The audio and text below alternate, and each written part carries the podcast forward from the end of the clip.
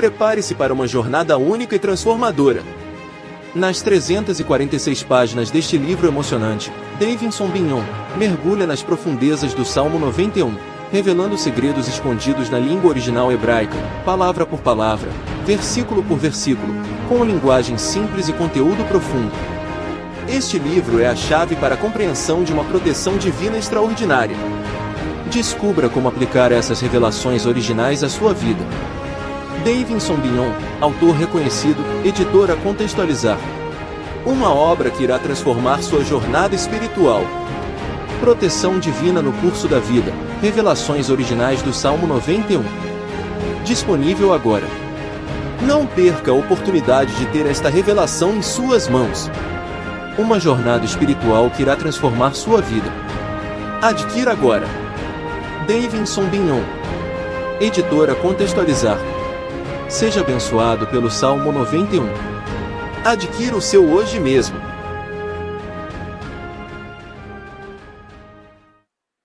Nós vamos estar meditando nessa manhã no Salmo de número 91. Acho que os irmãos já tinham mais ou menos uma ideia que seria esse, né, o texto. Salmo de número 91, vamos ler apenas o versículo 9. Faremos uma, uma meditação breve nessa passagem. Salmo de número 91, versículo 9, que diz o seguinte: Porque tu, ó Senhor, és o meu refúgio, no Altíssimo fizeste a tua habitação. Novamente, porque tu, ó Senhor, és o meu refúgio, no Altíssimo fizeste a tua habitação. Esse aqui é um texto, é um versículo, que é o versículo principal, o versículo chave do Salmo 91. Poucos é, têm essa percepção que o Salmo 91 ele tem a sua autoria, é, tem na sua autoria um mistério. E algumas pessoas entendem, por exemplo, a versão grega da Bíblia, do Antigo Testamento, que é a Septuaginta, ela identifica Davi, o rei Davi, como autor do Salmo 91. Mas a tradição judaica entende ser Moisés o autor. Isso devido a, uma, a, uma, a um estudo que fizeram e uma percepção que os judeus têm sobre a autoria do Salmo 91. Eu vou seguir por esse caminho então. Eu entendo que o Salmo 91 foi escrito por Moisés. E isso tem assim uma importância grande para a gente, para que a gente entenda o que de fato é a mensagem principal deste salmo, que é o salmo de proteção mais conhecido, mais famoso e também mais abençoador né, de toda a a palavra de Deus. Vivemos dias em que precisamos entender e nos perceber protegidos. E a gente tem essa crise de proteção. Essa crise na sensação de que estamos protegidos, guardados, completamente preservados por alguém que é superior a nós. E todo ser humano, desde a criança até a fase adulta, tem esse sentimento de desejar alcançar a proteção de alguém superior. E nós aqui entendemos então que Deus é esse ser superior que nos abençoa, que nos protege, que cuida de cada um de nós em todos os perigos e circunstâncias da vida. Então, esse versículo 9 que nós lemos, ele é o coração do Salmo 91. Por que, que ele é o coração do Salmo 91? Porque o Salmo 91 tem uma estrutura. Nessa estrutura que o Salmo 91 tem, nós temos uma moldura que começa dos versículos 1 e 2 e termina nos versículos é, 14 a 16. Esses versículos eles servem como moldura para o salmo porque eles falam da promessa de Deus, da garantia que Deus dá de proteção àquele que confia nele. Então a promessa de Deus é usada como moldura do Salmo 91. E o que está no meio do Salmo 91? Está dois tipos de afirmações em que Deus realiza essa proteção. No primeiro tipo de afirmação, no primeiro bloco de afirmação, Deus está mostrando que ele se manifesta em todas as circunstâncias da vida como protetor daquele que confia nele. Daquele que, conforme o primeiro versículo diz, aquele que habita no lugar secreto do Altíssimo. Então, encontra abrigo na sombra do Onipotente. Então, Deus mostra que Ele está aqui se manifestando em diversas situações, trazendo o livramento. Nessa manifestação, Deus dá livramento de diversas coisas. Por exemplo, a primeira delas, que é a armadilha do passarinheiro, que aqui se refere a armadilhas criadas por outros seres humanos, por inimigos. Armadilhas engendradas por inimigos, e Deus ali promete: eu vou preservá-lo, eu vou livrá-lo das armadilhas humanas de pessoas que detestam, que odeiam você. Também vou livrar da pestilência destruidora, ou seja, de catástrofes naturais, que o ser humano em geral não tem controle sobre isso. Mas eu vou preservá-lo, eu vou cuidar, vou protegê-lo. Ele também promete abrigo sob as suas asas, sustentação. Também promete é o envio de anjos, guardadores, protetores, para estar então auxiliando e agindo sobre as pessoas. E também ele fala sobre a prevalência contra animais perigosos, que era algo muito comum na época de Moisés. Então, a primeira situação que Deus se coloca, ele se manifesta como protetor, mesmo que aquele que está debaixo da sua proteção, sequer perceba os livramentos que Deus dá. E a segunda parte também do que o Salmo promete, ele promete que ele vai estar livrando aquele que se coloca na presença de Deus. Ele vai estar livrando de ameaças contra a vida da pessoa, ameaças que essa pessoa percebe. E ela clama por socorro. Então Deus atende a oração e ajuda nessa situação de socorro. Por exemplo, o Salmo 91 fala sobre o livramento direto que Deus dá, sobre o espanto da noite.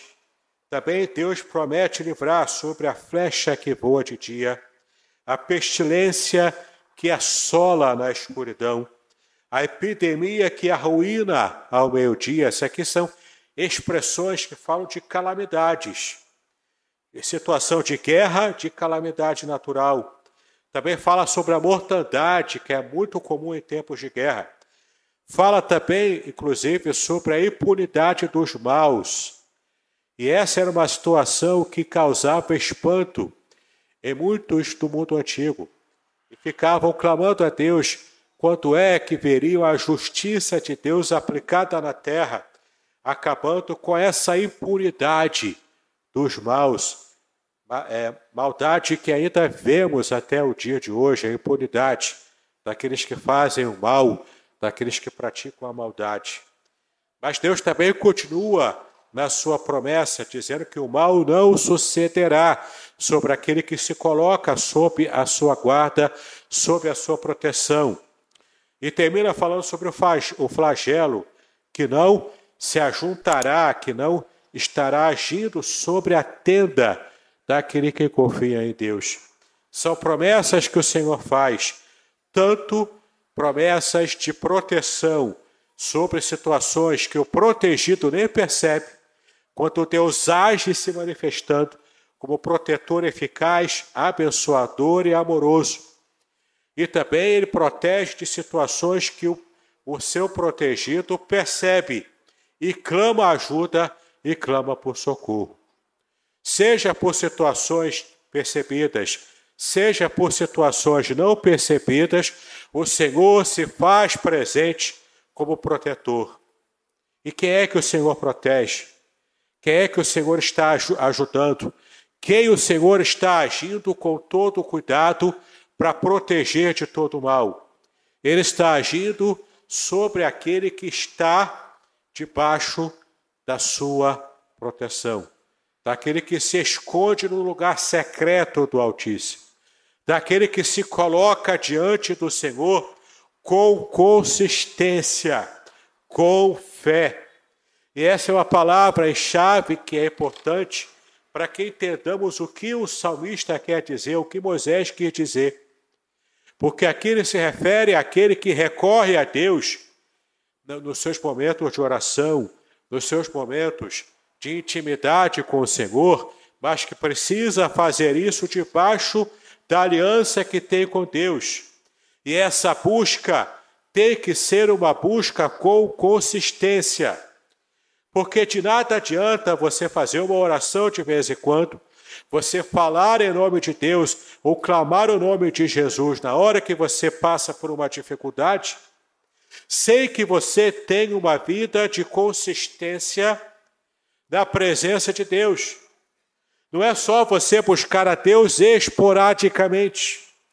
Não é só você se lembrar de Deus só quando o cinto aperta, quando o calo está doendo, mas é você ter uma vida de consistência, porque você deseja estar assentado na presença de Deus, você deseja estar pernoitando na presença de Deus, você deseja estar completamente entregue à presença de Deus.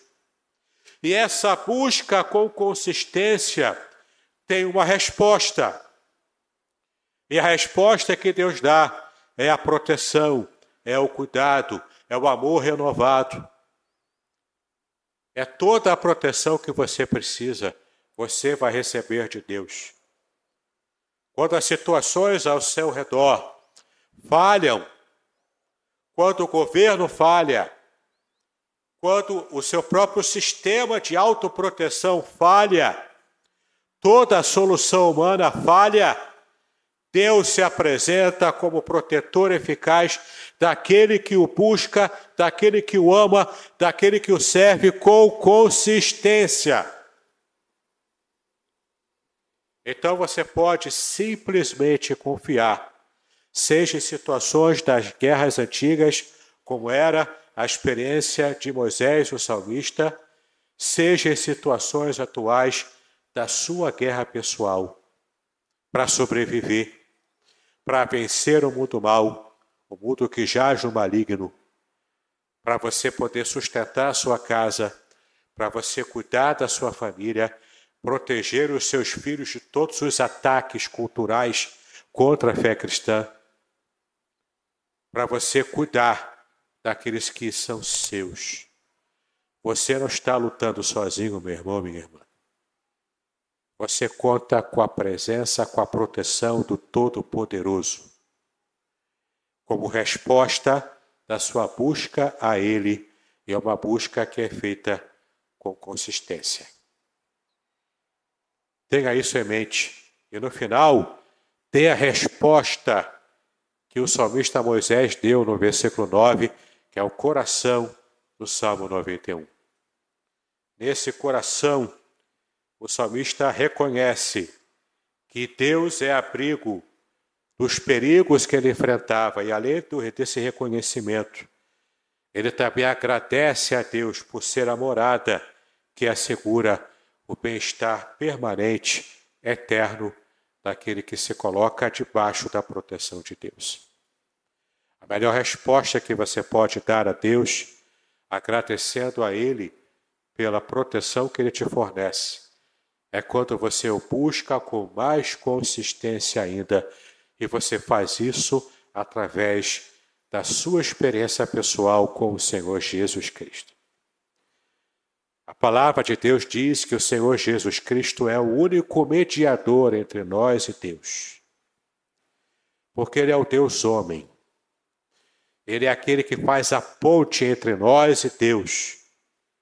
Então, porque essa ponte já foi construída e em Cristo nós já temos acesso a Deus, agora você pode agradecer ao Senhor pelos livramentos que Ele te deu e você nem percebeu, pela proteção que Ele dá a você em todas as circunstâncias da sua vida, quando você clama, quando você pede e às vezes quando você nem percebe.